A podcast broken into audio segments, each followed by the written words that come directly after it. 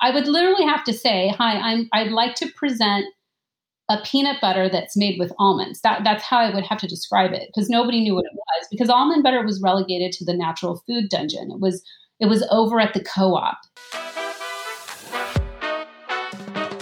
Welcome to AllieCast, where we talk all things business, body image, mindset, and more. If it's juicy, we're talking about it, baby. Let's dive right in.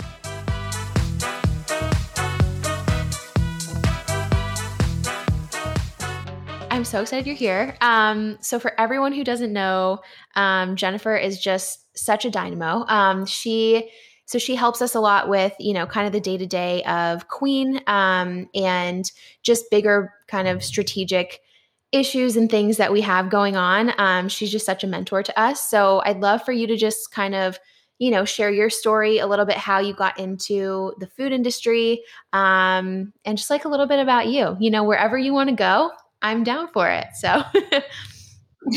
okay. Well, that's so nice. Well, thank you for having me. It's a pleasure to talk to you. It's always a pleasure to talk to Allie from Queen Co. I founded Barney Butter Almond Butter in 2006. And at that time, I had school age children. My youngest had just started first grade. And I had been making, so just to back up even further.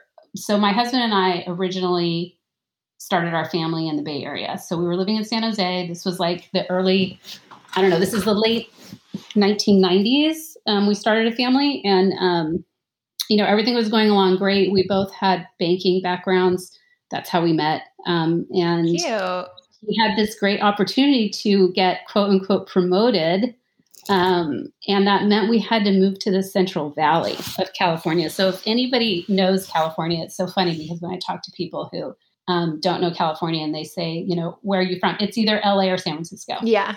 You know, and if I say, well, no, I'm actually from the Central Valley, they kind of look at you like, like, where's that? So true. Well, there's this bounty of like produce that you probably eat that that is grown in California Central Valley. Nobody really knows that. Um, and and kind of actually embarrassingly, I didn't know that either. So when we moved to Fresno, um, I had no idea 80% of the world's almonds are grown in Fresno, or well, are grown in Central Valley, a, a lot in Kern County. Oh wow! And all of a sudden, I'm in a place where there's no Whole Foods, there's one Trader Joe's, and it's you know, not convenient to get to. You know, it, and I was feeding my, I was kind of an early adopter of the natural foods movement. I was feeding my kids like unhomogenized milk, you know, the cream top. Oh, and, wow. Yeah. I, mean, I wasn't, yeah, I wasn't crazy. I mean, I wasn't crazy or, you know, about everything had to be organic, but I certainly was making my own baby food. I mean, there were no choices back then. You literally, there was either Gerber or you made your own food and there was no in between. Wow so moved to the valley and i had been you know you're not supposed to give this back then the whole peanut allergy thing had not really been figured out um, and you're not supposed to give kids under the age of two peanuts mm-hmm. so i was giving them you know almond butter figured out that you know the stuff in the store is just really kind of gross mm-hmm. so i was making my own almond butter and um, people really liked it and they wanted you know me to make it for them and basically, I just kind of figured out that, you know, I could make my own natural products a lot better.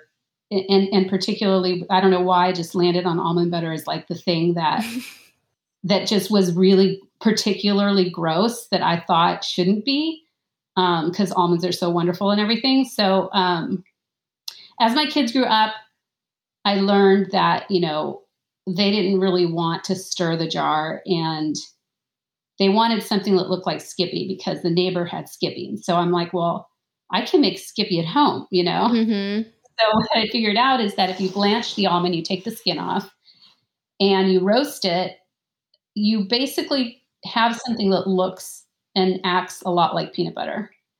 Um, and then I and then I wanted it to be a no stir product. So and I and I didn't, you know, back then it was trans fats was the big, you know, um, of, of thing to avoid, right? High fructose corn syrup and trans fats. And so, um, so I went to palm oil, which you know now, if you want to talk about palm oil, that's that's really not a desirable ingredient in the natural foods world, but um, it was what you could would turn to at the at the time. We didn't really have a lot of information about deforestation and all of the bad things that that are associated with palm oil. Mm-hmm. Uh, but it was but it was considered an okay product for Whole Foods, and it was considered a natural alternative, a natural stabilizer. So um, so I kind of put my food science hat on, which was not something that I knew anything about. So so literally, you know, banking background. I had a bunch of little kids. We moved to Fresno. I had four kids under the age of five. No way. no twins. Oh my gosh. How started making yeah, started making my own stuff. Um, and then we yeah, and then we made friends with a lot of almond farmers. Um, a lot of farmers in general, but you know, particularly almonds. And um, this was, you know, it was kind of like, you know, it's funny. You probably found this too with starting your business, but it's kind of like when you um, when you hit something at the right time you know it it happened to be that almonds were trending. They had this healthy halo you know around this time 2005 2006 um, because for a really long long time people may, might not know but you know almonds really struggled as a crop. I mean i don't know if you remember the ads from blue diamond growers back before blue diamond had any um, any recognizable like brands outside of just like the can of almonds. I mean it would be like you know, I don't, you guys probably don't remember because you're too young, but there was this TV ad where it was like the farmers are standing in a pile of almonds like up to their waist yeah. saying, just eat a can a day. Yeah. A can a day is all we ask. You know, that was the ad because they're trying to just push almonds. Almonds was just another nut commodity like anything else. And around this time, they began to be really popular, um, you know, as a really good source of protein and, you know, kind of like the king of nuts. And um, so I, I, just hit something at, at, at the time where no one was really paying attention. And so one day, the pool lady, not the pool lady, the tent, my kids had a tennis coach. Yeah, and the pool lady, actually, the both of them, you know, both of them within like a couple weeks of time, like whenever it was that I owed, owed them, um, you know, the, their month's fee or whatever, asked me if I could pay them in Barney butter. instead of cash. And I was like, what? You're like, is yeah, something, I'm onto something here.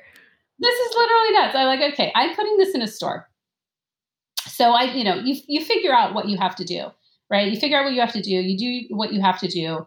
There was no natural foods industry. There was no like guidebook. There weren't mentors. There weren't people I could just call up and be like, oh, hey, you know, you were successful doing a brand. Like, give me some tips. Like, how do you figure this out? There was nothing. It, this was not a cool industry to be in. Like when you went to buyers and said almond butter, were they just like, what? Like, were they confused? Yeah, they either thought I was right. They either thought I was talking about a health and beauty product. Like, what do I do? Like, I put this like you know on my legs, yeah. you know, like shea butter. Either thought they either thought it was that. And I would literally have to say, "Hi, I'm. I'd like to present a peanut butter that's made with almonds. That that's how I would have to describe it because mm-hmm. nobody knew what it was because almond butter was relegated to the natural food dungeon. It was it was over at the co-op. Yeah. You know, it was over where like all like the hippie ladies with long stringy hair would shop. Mm-hmm. You know, it wasn't cool. So um yeah, and then things and then things just they went really fast and then you know and then they were really difficult because I had to get investors and things didn't really work out the way that they probably should have. And because I ended up going with private equity. Um, and back then it was very different than what the environment is today. So, so anyway, that's all to say that um, I, have learned a lot through my experience, and um, there's it's a way friendlier environment today, but there's still a lot of things to watch out for, and so that's why I really like to advise and help other people it's just so helpful to have like you were saying earlier i mean you had no one like that and now it's almost the opposite way where you know instead of zero options there's a thousand options which i don't know what's more difficult or more confusing um probably you know when there was zero but at the same time yeah it just can be very overwhelming. Um but backing up i mean i have a million and one questions about just the beginning because there's a lot of people that you know DM me or email us who are just like, I have an idea for and it may not necessarily be a food product, but you know, I have this great idea, but where do I even begin, right? Like what is step 0 to 1? And I think a lot of people get stuck there and I feel like you sort of just nonchalantly you know mentioned like oh yeah i just started making it at home and then you know some of my friends started buying it and then all of a sudden i went to buyers and like glossed over you know just how like that that process can be really difficult especially for you you mentioned you know you didn't have a food background at all so i guess getting more granular like how was that process like for you was it you know intimidating i guess how did you get over that hump of like you know, where do I start? Because, like you said, you had no resources. You know, were you just kind of, you know, trial and erroring it? Like, kind of what was that, you know, that period like when you were just figuring things out? Did you work with a food scientist? Like, take us through that. Yeah, sure. So I'll tell you what exactly happened, and then I'll tell you what I would have advised myself then, because I think honestly, I just got really lucky. Yeah. In that, you know, I I didn't know anything about problem solution and I didn't really understand product market fit. I literally was doing something to satisfy myself because I thought that a certain product should be available in the marketplace and it wasn't. So I was like, well, shoot, I guess I'll make it myself. Mm-hmm. And then it just so happened that other people needed the same thing. Mm-hmm. Okay. What I think so, so I'll, so I'll tell you what happened. I mean, yeah, I, I, I, I knew the attributes that I wanted. It's very simple right? This is not a complex.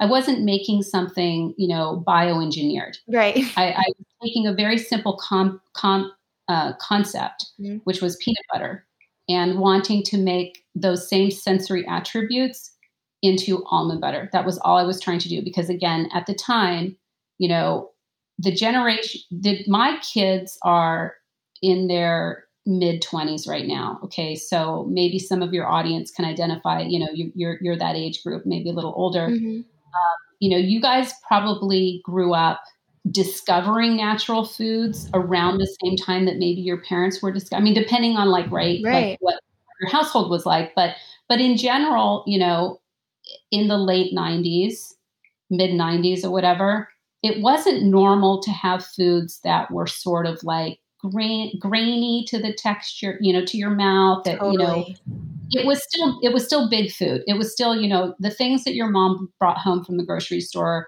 were made by General Mills, Kraft, ConAgra, Nestle. Oh, I know? grew up on Bagel Bites, Gushers, Mac, like Kraft mac and cheese. It was it's a miracle, honestly, that I am okay today. I mean, not to like, yeah. you know, like shame anyone who still eats those Good foods, but it was all those fortified products, right? It was no vegetable, like no whole foods. You know, it was all like refined, refined, refined. So yeah, I know what you're saying. Like, everything was so um hyper palatable, and so yeah, like the thought of having a grainy spread would have been just like, you know, wait, what do you mean? I have to stir it first?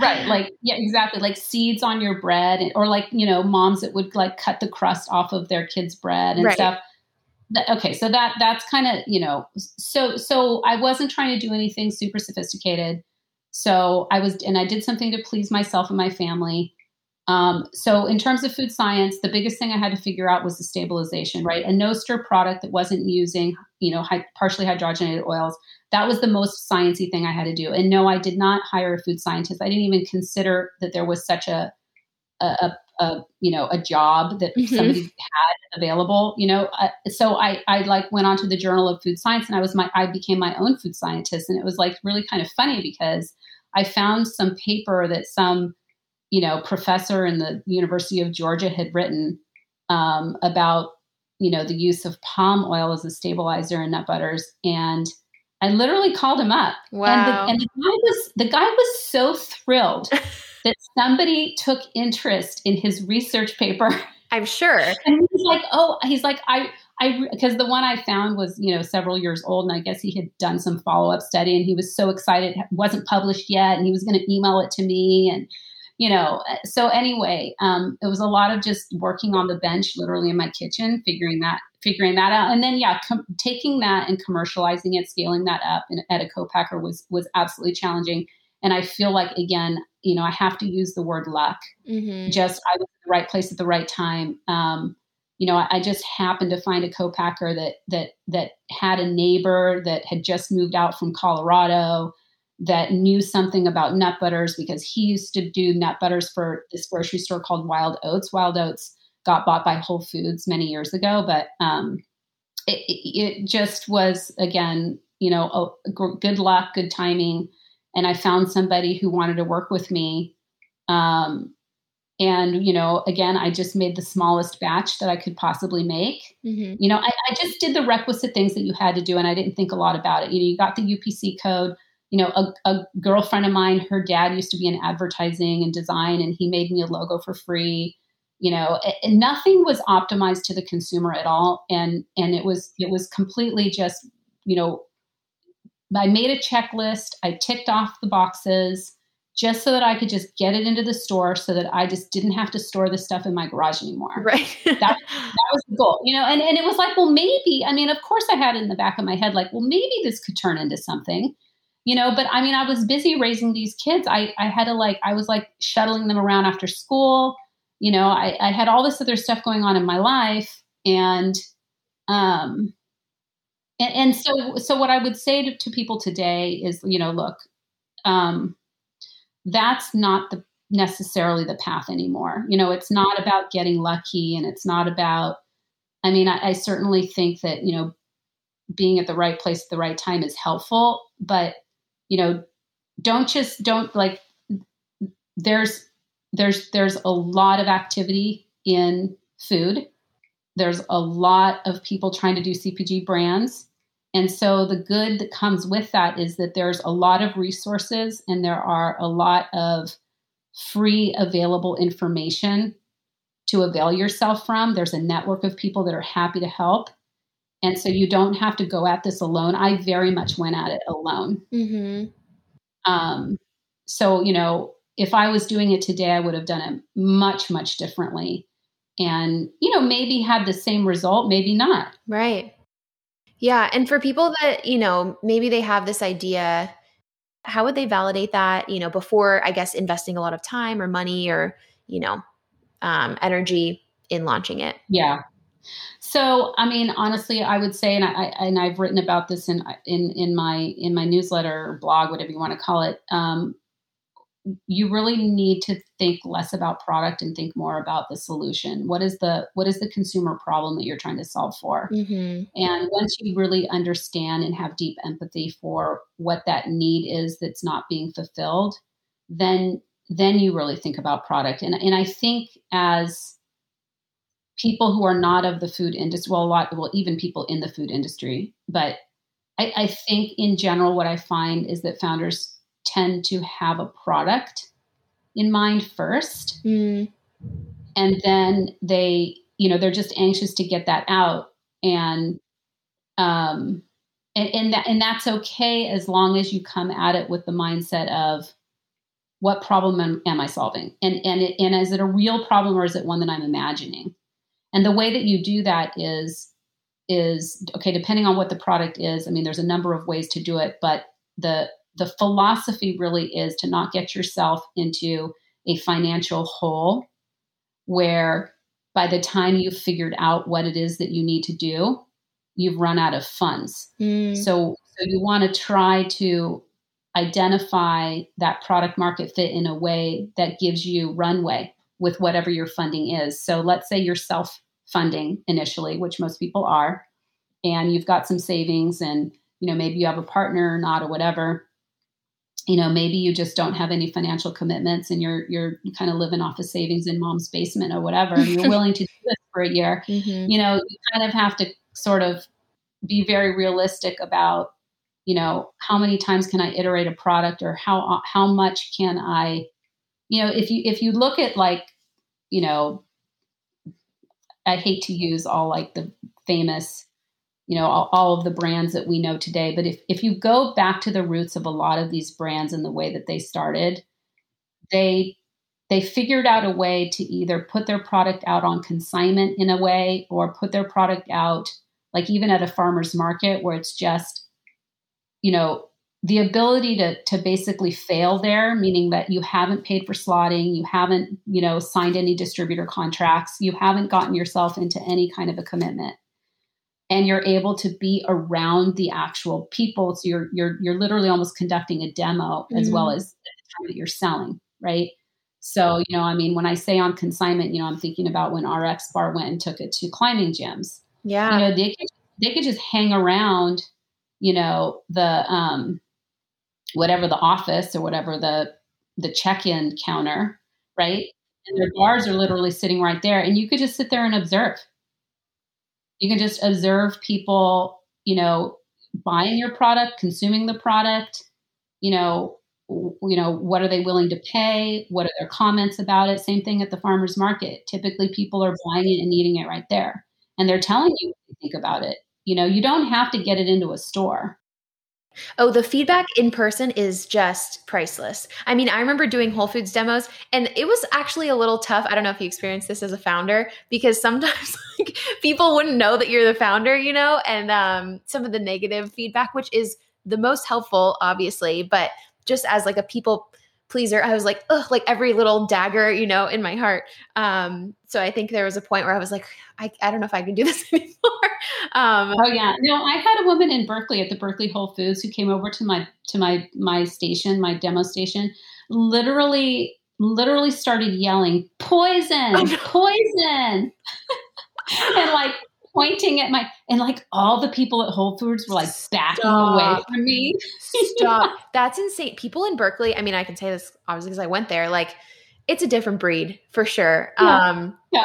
Yeah, no, I remember the best feedback we got, or the most, not best, the most um, memorable feedback that we received was in the Erewhon stores in LA, because I mean, that's just like a subset within a subset of people that are natural food shoppers. Like, I just remember one woman spit it out because she found out that we don't use pink Himalayan sea salt. We use um, like regular salt. And so she was just like, she like basically like threw up in front of me. And I was like, can I help you?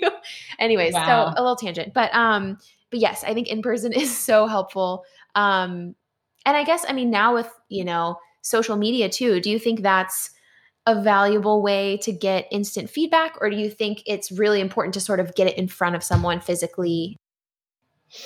So yeah so kind of backing up you know i was saying don't be product fo- focused and then i started talking about how you can go test your product. So so i mean backing up a little bit you know if you if you have an idea about if you see a problem and you think that you know you're best equipped to solve the problem okay? You know maybe there's a product you have in mind, maybe there's not a product you have in mind. Honestly, being super open about what the solution could be is the standpoint that I try to advise everybody. You know, don't get too married to the form or the category or the particular product itself. Focus on the problem. So, there's a lot of ways that um, you can essentially kind of survey your consumer. Um, you know you can do you can yes you you can do online surveys now at, for pretty economical cost on like survey monkey or you know there's a ton of insights um, tools now that are co- cropping up that are kind of diy because it used to be that you know if you want to do consumer research you had to go to a consumer research firm. And if you weren't a corporate with deep pockets you can't afford to do these sorts of research because you know to segment the right population and to get the right um, you know screener questions and to get it to be statistically significant meaning you're surveying you know more than 100 people and you're able to cut the data in certain ways. Like it's expensive to, to do that but there's a lot of tools out there today that are diy the thing is is that what i've seen is that unless you understand you've either taken a course at in college or you really really understand how to do research most people set up their surveys incorrectly mm. so then you're getting wrong insights but if you talk to an advisor get a mentor talk to somebody who's done all and, and i i not and by the way i learned all that stuff after i was um, had sold Barney Butter and I went to go work for a big CPG company. Um, I, I, did a lot of consumer insight, so that's where I gained that understanding. Um, and, and, so I'm super grateful for for that. But um, if you can if you can survey your your your population that has the supposed you know problem that you want to solve, mm-hmm. you can get a lot of insights from there that can then inform what the solution needs to look like. You're still not done, right? Now now we're just doing now we're just doing prototype number one. Mm-hmm. Okay. and then what I would suggest is employing kind of a DIY, what I would call what well, what is called in the industry, which is rapid prototyping. And rapid prototyping is okay, now we've come to the place where we understand what the what the need is. We now have this hypothesis on the solution. The solution is going to be, you know, um, a, a you know a particular form of product. Okay, so we make our pro- we make our very our first variable. Now we go and we test that in some way that we can get actionable results. We can iterate very quickly and we can put it back out to test. Mm. Okay. And you want to keep and you want to be you want to do this in a way that you can continue to do it again without running out of money, without running out of it, really it's money. Yeah. I mean, you know, and, and and I'm being a little bit vague about the ways in which you can do it because obviously, you know, um, there's so many ways to do it. If if you have a presence on social media, like Allie, you did you did before becoming you know a company. If you have a presence on social media, it's easy to put up a Shopify account. It's easy to now promote yourself as, hey, I've got this product, you know, for eh, you know, and you can you can actually you don't even if you if you really want to just get the insights and you and you're considering it as an investment, you can just do giveaways and get feedback that way. You don't even have to like be like trying to quote unquote sell mm. because you know you're still in product development mode. But but I, I I will say, and I'd love to hear your thoughts on this. I will say that everything I'm talking about right now, I think I think gets overlooked and missed by a lot of advisors and mentors because they kind of want to help you right at the point when you already have a product and they want to just help help you sell it. They want to help you get more investors so that you more get more funds so that you can grow your distribution so that you can hire your net, your first key employee so that you can like get going which is all obviously the goal. Mm-hmm. right? But but if you if you if you're if you haven't really nailed it right? If you haven't really figured out that your product is actually not only is it tasty, but it actually uniquely satisfies the consumer need better than something else. Mm-hmm. You know, you're not setting yourself up for success if you haven't figured that out first. No, I totally agree with you. And I think, too, I mean, it's just, it's sort of human nature. Like, it's, I think it's exciting to have a product, right? And it sort of is validating of like, okay, this is my thing that I'm going to be pouring all of my time and energy into. And it's not as rewarding to pour all of that energy into, you know, getting to the product, right? Like the process, you want, I think most of us at least want that instant gratification. Um, but you're right. It's so important to take your time. And, you know, my thoughts on it, I wish we had taken a little more time. I think, I think, I mean, obviously I'm like everything happens for a reason. I'm fine with where we are. But um, in the beginning, it was sort of just like we had this idea. You know, we, I was lucky enough to have some sort of following on social media. So, like you said, you know, we sort of just put up a pre order thing, but there wasn't any sort of intention or thought, um, you know, as much as we could have behind, you know, what problem are we trying to solve?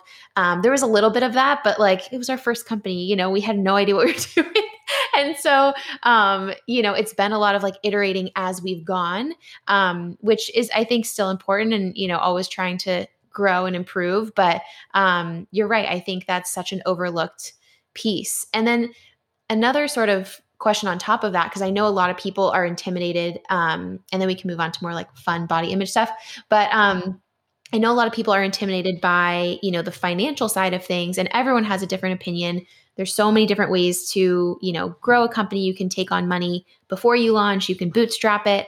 Like what is your personal opinion on that piece? You know how how should people um not like how should they fund it but how should they make a decision around you know what's the best option for them? Yeah i mean so again i'll go back to there's so there's so much interest in investing in this in this sector that founders really are in the driver's seat of being able to maintain control mm. and being able to kind of call their own shots. Um, I mean, there's never been a better time. So, you know, obviously you have to have a, a, a product, a brand, a company. You have to have proven, you know, that you can do it in order to, you know, garner interest from investors. Um, so so you know if you've done if you've done a good job and you and you have something that people are interested in um, you know I, I think that using other people's money so that you so that if your venture fails you are not putting yourself and your dependents in any kind of financial risk is really important. Yeah. Right? So um you know if you can get to the place where okay let's say now you're ready for seed. So you've done the friends and family, like you've put in you've put in whatever has been needed. You know, getting yourself to let's say $250,000 of revenue is what I would call pre-seed. Is what I would call just like you know, you have friends and family that believe in you and you know, so it's either your own savings or whatever. So whatever it takes to get you to at least I would say two hundred fifty thousand dollars in sales. Mm-hmm. Um, it would be kind of on your kind of on your own. You know, you're not you're not going to go to an investor and be like, "Hey, I sold out at the farmers market yesterday, so my revenue so far are five thousand dollars. Totally, fifty thousand dollars. You know eh, that. So you're going to have to get to a certain point. So you know, if you can get like I would say, you know, that early stage early, early 250,000 in sales to maybe a million in sales. At that point, there, you know, um, a, a, I mean, you're still really, really early, and a lot of people won't talk to you, but there are investors out there that will talk to you at that point. And, you know, there's all kinds of different ways to access those investors. There are accelerators. It's a good thing to do to really kind of either join an accelerator or go to a pitch that has some sort of um, you know incubator portion to it. Um, you know or you can just do it on your own by you know joining a network in your local area be it like a, a naturally bay area naturally boulder you know those kinds of organizations. Mm-hmm. avail yourself of all of that. And then you you know you'll you know you'll meet people who will want to invest um, and again, it's not a one size fits all, um, but you know, in general, yes, you know, you don't want to give away this. This this is all stuff that I talk about and I write about. I write about, but you know, you don't want to give away. You don't want to give away a majority of your company. You don't want to give away control, and and you don't have to. And, and I get. I think that's the overarching message is you know if somebody comes to you very early on and they're a fast talker and you know they um, say things like, you know, they can take you public or, you know, they are going to do this and that for you. If it sounds too good to be true, it probably is too good to be true. And just watch out for anybody that, you know, says that they have to be in control or that they're going to take, you know, a majority stake. Obviously that that's that's just that's just leading you down the wrong road. Totally. Yeah. And I think too, I mean, just the more, pe- like you mentioned, the more people you can talk to and the more, um, you know, you just, because I remember I was so, Eric and I were so nervous when we first had our idea. You know, we were nervous about other people stealing our idea. So we didn't talk about it. We didn't, you know, share it with anyone. And I know a lot, I've, you know, gotten a lot of messages from people like with a similar kind of mindset. But then once we started just, you know, talking to people, reaching out to these different groups, you know, you know, naturally Bay Area and stuff, it was like crazy how supportive and connected, you know, people within the industry were. And all of a sudden we're talking to people, you know, like you and people who are helping us. And um yeah, so I think just the more you can network too. And you don't have to be like I think networking people have it in their mind that it's this like sleazy, you know, you're at like a cocktail bar like networking party. You know, I think just just connecting with people, like building relationships. It doesn't have to be this like big scary thing um, either.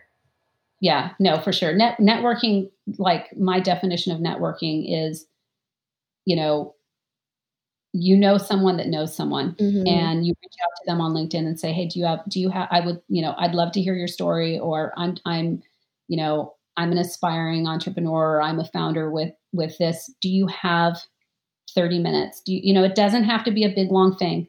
And what you'll find is this industry is full of people that are more than happy to, you know, give you 30 minutes of their time. exactly and in the right direction or if they don't have the answer they know somebody and then you that that's what networking is it's not exactly it's not the it's not the cocktail party like hey thank goodness yeah um and, and and one other thing you touched on that i think is important is um you know a lot of really early stage people want want to you know have me sign an nda which i have no problem doing um but you know and i and i experienced this with my first partner. So my I initially at, initially when I started the company, I was buying almonds, and then um, I was exclusively buying them from one particular supplier because I had figured out a, a, particular variety of almond that I wanted to use, and and they were my exclusive supplier. So so it was kind of natural for them to.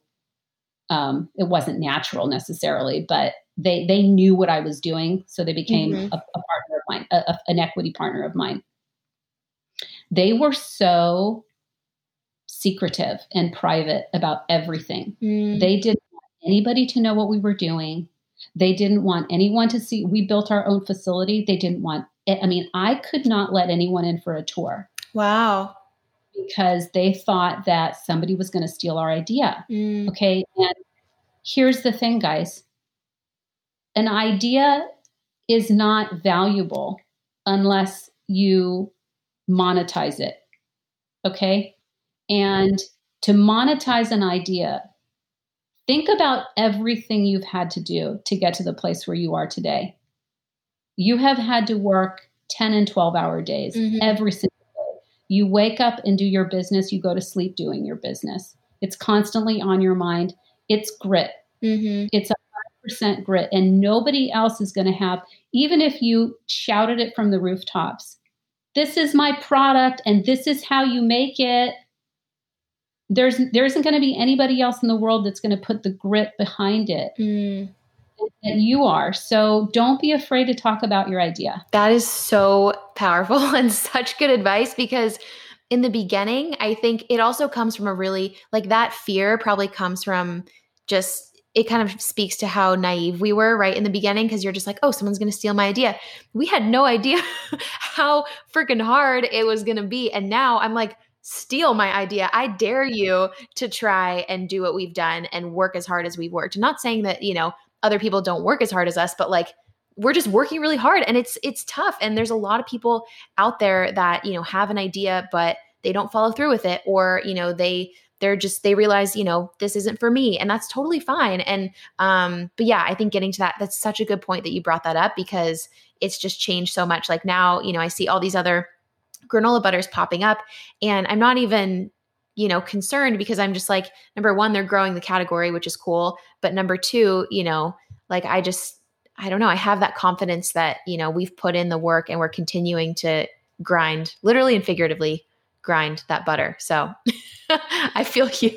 Um, but i would love to switch gears into kind of more the the body image side because um, i know you mentioned that that was you know a huge part or not a huge part but a you know component of your story and your journey so um would love to just touch on that and um i know we're sort of coming up on time too so i don't want i want to be respectful of your time but um you know take us through i guess your relationship with your body um how that impacted even I, I know you mentioned you know you were cognizant of you know feeding your kids organic or just eating more naturally like where did that come from? You know was that out of like a fear of gaining weight or a fear of you know being unhealthy like just would love to hear kind of your your journey with your body and food yeah yeah yeah absolutely so um for sure so yeah i i just i i think it would be helpful for your listeners to know from somebody who now is like kind of like on the other side of totally i don't know I'm, I'm, I'm a grown woman now. You know, I have grown, I have grown children of my own, right?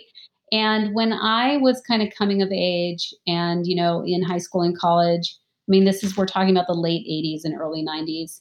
Um, it was not like today where people were really open about, um, about their struggles with weight or body image or, you know, it was kind of almost maybe cool to sort of be somewhat anorexic mm-hmm. or whatever. Mm-hmm. Uh, but no one was talking about no one was talking about it. And I was always a very active. Like when I was little, I loved gymnastics. I was in gymnastics, and then I you know, when in in high school I did dance, and you know, I, I, just was always a very like conscious about my body being strong, um, and um, and being fit. Fitness, I always felt like you know I was always going to be fit. I was never going to be overweight, and I'm a, and I'm a petite person by nature. Mm-hmm. Um, I always just felt that pressure of looking a certain way. Mm-hmm. And when I went to college, I was really young. I I was like I have a September, September birthday. So I, I went to college, I was 17. Oh, wow. Yeah. And I really kind of, I think I, you know, and I don't know if, if girls struggle with this still today, but I really didn't know like how to like care for myself other than I just can't get fat. You right. The freshman totally. 15, I was, I was just so, I'm, you know, I'm now I'm living in a dorm and I was so freaked out about gaining weight. And I, yeah. And I, I completely got, um, got got crazy with put what I was putting in my body. Like I was hyper hype like way overly hyper sensitive about um, what I was eating. You know, was it going to be good for me? Um, what am I gonna am I gonna lose? Am I gonna you know? And, and so I was restricting, mm-hmm. restricting, restricting, restricting, and then binge, mm-hmm. and then and then that pattern started happening, and then um, and, and it was and i couldn't talk to anybody about it i mean even like my best friend roommate like i don't know what she thought was going on with me but mm-hmm. um, and then i was like jogging like crazy and i lost weight and you know it, it just was really kind of it just was really kind of a it, it, you know what it was it was like something that i felt i could control but then in actuality it was controlling me mm-hmm. beautiful mm-hmm. and um you know, I didn't have, you know, I, I think that this went on for much, much longer than it needed to because at the time, again, people weren't open about it. I couldn't go on to social media. I mean, if you can imagine, we had no cell phones in those days. Mm-hmm. There were, I mean, people didn't have, you know, the internet. I mean, you know, so there was just like community. there was no community. No, totally. Yeah. And I think too, I mean, yeah sorry sorry to interrupt real, real quick um i mean it's just our stories are so similar which is is so interesting like even just aside from you know our products but also um you know our stories with our bodies like my when i was you know struggling it was freshman year of college and i think there's just this as you were talking i was thinking like there's this combination of a lack of education around you know body love and what it means to care for yourself and honestly just like logistically, my parents always cooked me food, took care of me. All of a sudden, like you said, I'm on my own.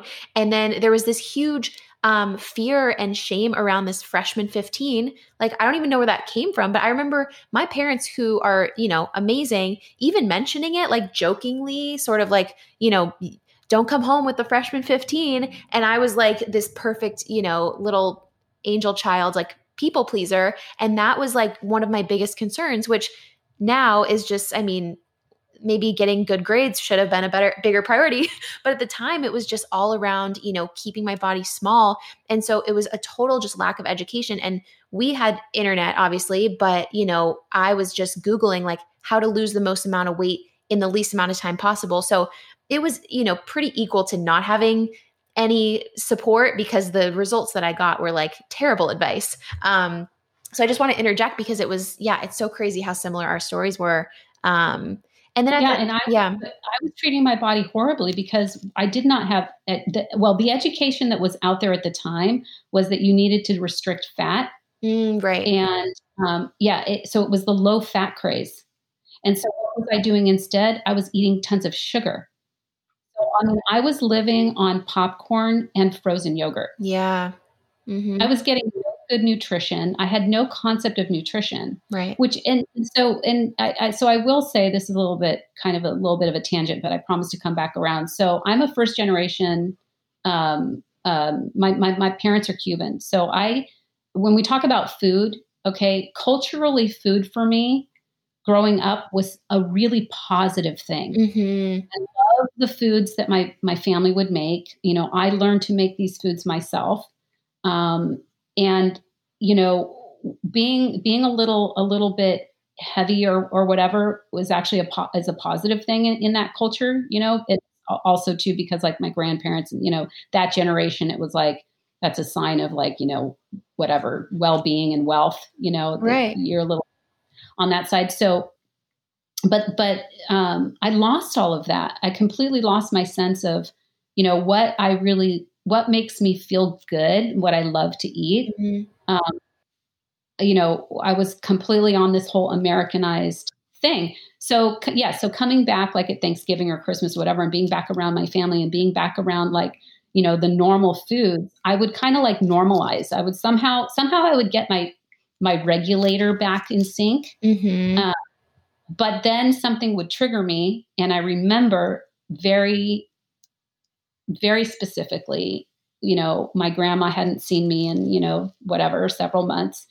And when she saw me she was so happy to see me and she like pinched my cheeks and she said i gordita mm-hmm. which means you know little little heavy one little fat one you know? And she was complimenting me but i took it as like oh my gosh i'm fat i, I got to lose weight. And i was you know i remember being like mad you know and and so um anyway coming full circle i just want to give everybody a lot of you know these are normal things i think that most people struggle with even if they don't necessarily um, think that they I, I don't know. I, I, I, think a lot of people struggle with this that, that that we are not aware of. Let's just say that. Um, i think there's a lot more resources and a lot more openness about it today. And so the ability to kind of talk about it i think is something refreshing and and helpful.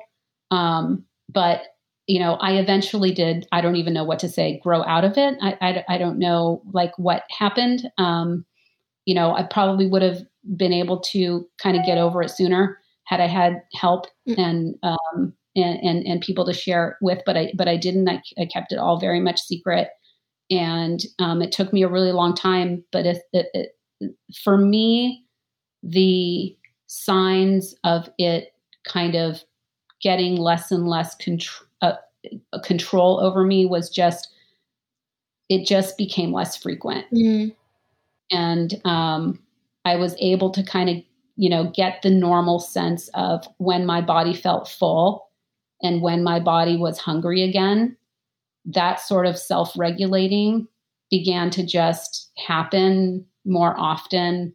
And then there would be longer stretches of time that that would occur between like you know feeling like i i was out of control with food or mm-hmm. you know mm-hmm. tr- freaking myself out over over you know being restrictive with certain certain things um, and, and, eventually it just it just went away. Yeah. You know, it kind of went away, and and um, you know, I, I think that um, society puts a lot of pressure on us, um, and that part maybe has getting is getting better because I think we're celebrating different body types mm-hmm. now. Um, which I think is all really positive and really good. And and you know, I, I look at my kids and I, I feel like I feel like they have a much healthier relationship with food than I did at their age. Totally. Yeah. And I, I mean, first of all, I just appreciate you for sharing all of that because even though it's, you know, in the past and you're kind of, you know, beyond it, I think it's always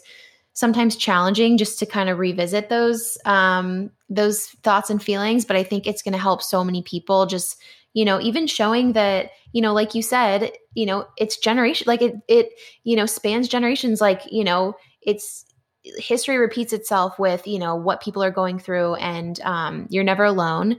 Um, and i think it's just such a cool full circle moment that you know you had this you know disorder relationship with food and then you went on to create this badass food company. And i thought it was really interesting when you were saying that you restricted fat especially and then you created an almond butter company. And i was like that's so like ironic but in the most amazing way.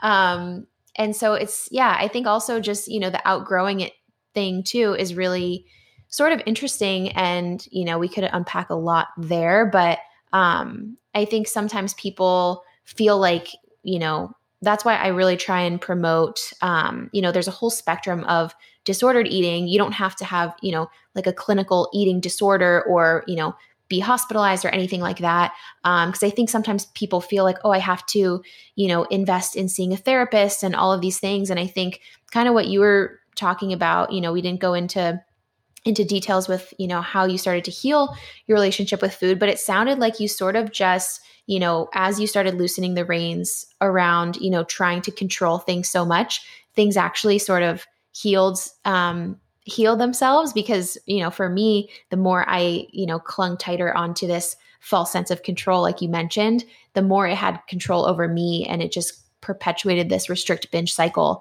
Um, and then when i started to allow you know more foods and you know kind of explore more food freedom then i had a more just balanced relationship with food and i didn't feel like i had to binge or you know overeat on every little thing that i had been restricting.